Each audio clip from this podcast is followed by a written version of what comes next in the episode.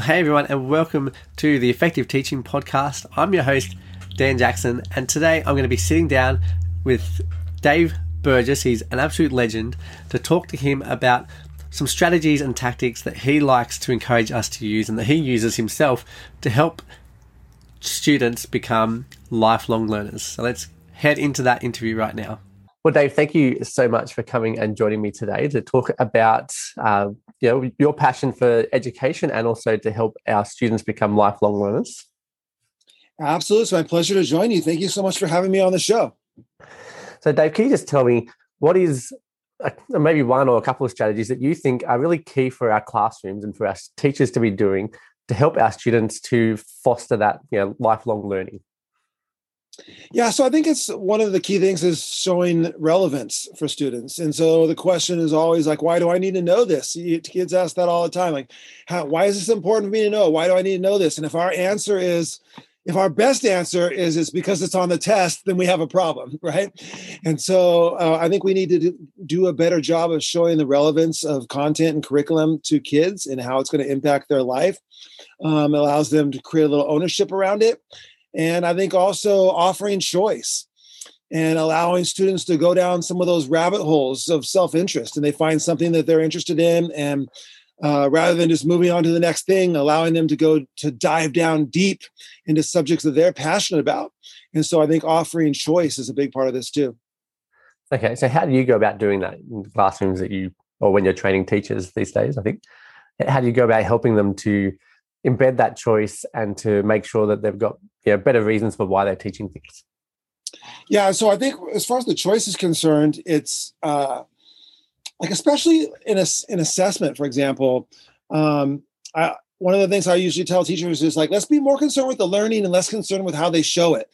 So more concerned that they're, they're learning this stuff, but less concerned with how they choose to demonstrate that knowledge.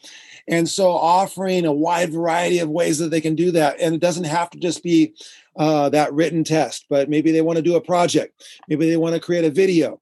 Maybe they want to do uh, a, some sort of performance. You know, maybe they want to write a song with lyrics that are related to it or whatever it might be.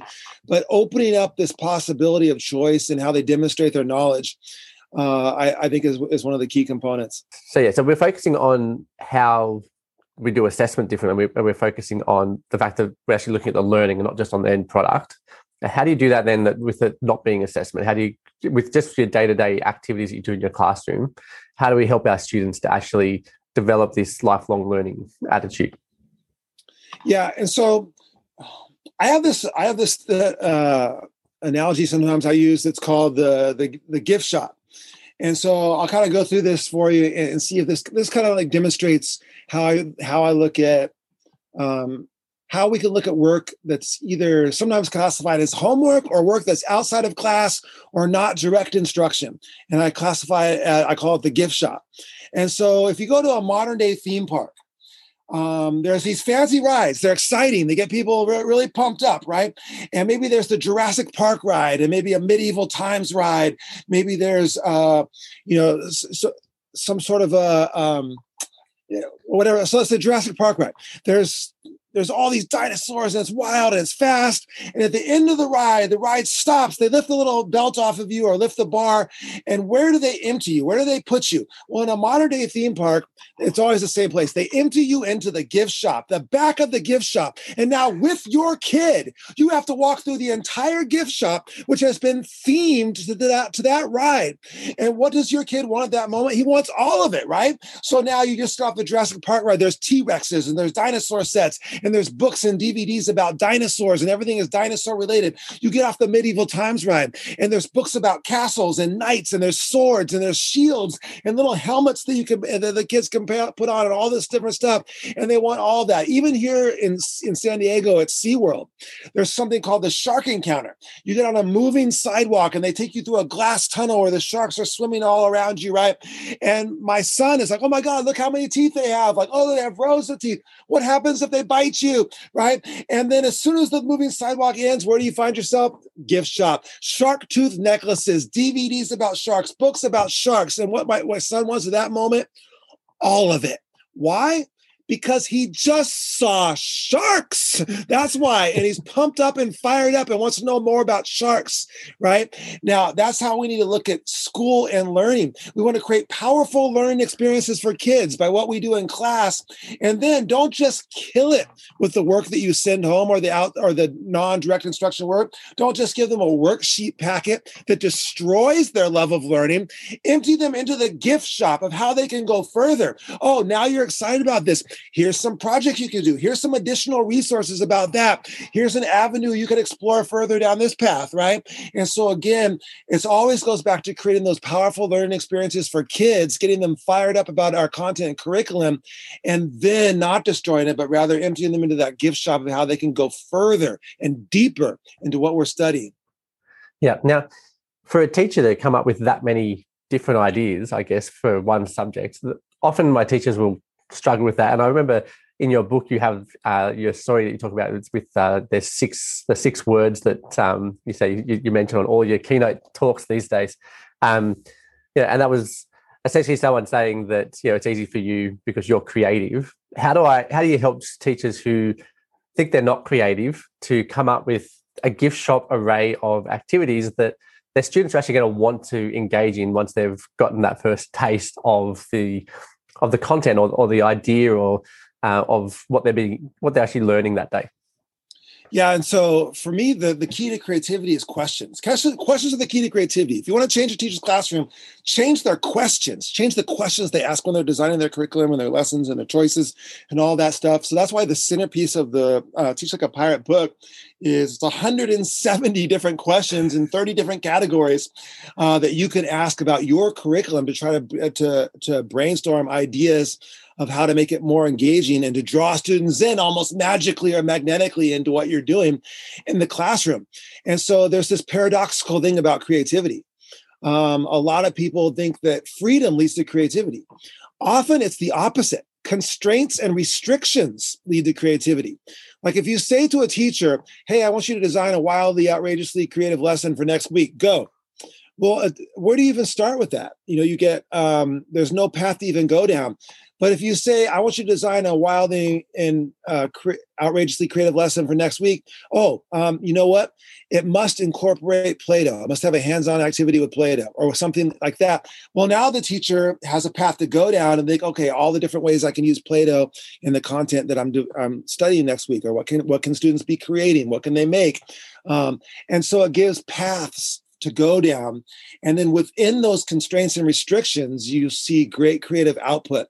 So sometimes we, we know this is true with students, by the way. If you say to a group of students, hey, uh, for this next project, you choose the topic and you choose the form that you want to do it in, go. well, students are paralyzed by choice. They don't know where to go. So sometimes you have to give them some paths to start down uh, in order to do that. So that's the same way with teachers. Is I have a series of kind of brainstorming questions which help them uh, generate a, a greater creative output. Yeah, yeah, and it's true just generally in history too. Once people are actually put in those you know, intense places where they have to come up with ideas and come up with them quickly, yeah, that's when we come up with the solutions to those problems that existed uh, because we don't have another choice. We have to come up with that solution. Yeah. Well, I think that we just had a perfect example of that in this past year with the pandemic. Um, and uh, unfortunately, there's a, a, great deal of you know tragedy wrapped into what's happened around the world, but also you've seen an unbelievable burst of creativity uh, with a lot of educators and a lot of educational spaces because due to this disruption, people were forced off of those status quo paths and had to um, immediately come up with something different. And you've seen a great deal of creativity and collaboration in the effort to do that. And so, I mean, that's a perfect example. There was a major, uh, you know, global constraint and restriction, and um, it, I think it did, in many cases, generate quite a bit of creativity. Yeah, yeah, there's definitely a lot of pivoting happening, not just in teaching, but across the whole business world as well. Everything really had Absolutely. to pivot and, and, turn. I'm sure you probably had to change a whole bunch of stuff for what you were doing. Absolutely, 100%. Okay, so if a teacher is listening to this on Sunday night, just before their week starts for um, going into school, what where should they start? What, what what do teachers do tonight or maybe tomorrow morning to make sure that they're getting started on this process to helping our students become lifelong learners? Yeah, so a couple things. One, I, I have a, a question that I ask all the time How can I use that? And so, whenever you're looking around the world and you see something that is drawing people in, uh, you should always ask, how can I use that? Whenever you see something go viral in your student population, rather than being upset by it, ask yourself, how can I use that? What is it about that that's drawing students in? Um, and how can I use that in my classroom? So R. our Buckminster Fuller has a quote that I love. He said, "Don't fight forces, use them." And I think that's super important. And so always look around the world with a how can I use that mindset? Um, and then I think the other thing, like just to give you like a real tangible example from Teach Like a Pirate, uh, uh, I believe in something that's called preheating the grill. So I never, I, I don't, I don't put my steak down on a cold grill. I preheat my grill. Like if you drop your steak on a cold grill, nothing happens. But if you drop your steak on a preheated grill, what happens? It, it sizzles, right? I, I, want my content to sizzle when I drop it. So I always preheat the grill by building up mystery, curiosity, buzz, and anticipation before I start. So if a teacher is listening to this, thinking about what's just an easy way to start, think about what is it that I could do to build up some mystery, curiosity, buzz, and anticipation around what we're going to do. Like, what can I say today to get them excited about coming back tomorrow?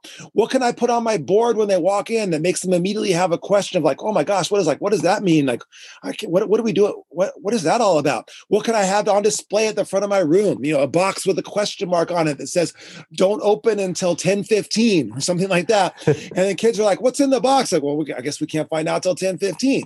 Well, when that clock starts to tick from 10 14 to 10 15, what are you going to have? You're going to have kids on the edge of their seats, right? Because the grill is like hot as it could possibly be. And when you open that box and reach inside, you better believe every single eye in the room is going to be on you, right? And so these are all elements and things that we can do to preheat that grill and build up that mystery, curiosity, buzz, and anticipation. Well, beautiful. Thank you so much, Dave, for joining me for this podcast. I appreciate that you're a very busy man, and I just want to thank you a ton for coming and sharing your wisdom with me and also with my listeners.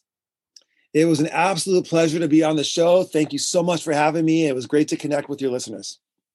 Well, I hope you really enjoyed that interview. I know I got heaps out of my time with Dave, and I'm sure you did too. If you enjoyed it, I would love for you to leave me a review to let me know your thoughts on that episode. And I hope that you'll also come back and join me next week. So make sure that you subscribe to the podcast in order to do that. Now, if you would like to grab the show notes, the transcript, maybe you want to go and uh, check out Dave's book, Teach Like a Pirate, or you just want to connect with Dave, head over to the show notes page, which is at teacherspd.net slash 86, and you can access all that there. And also leave me a comment where I can respond to you and engage with you as well. I would love to get to know you better. And I hope I'll see you again next week. Bye for now.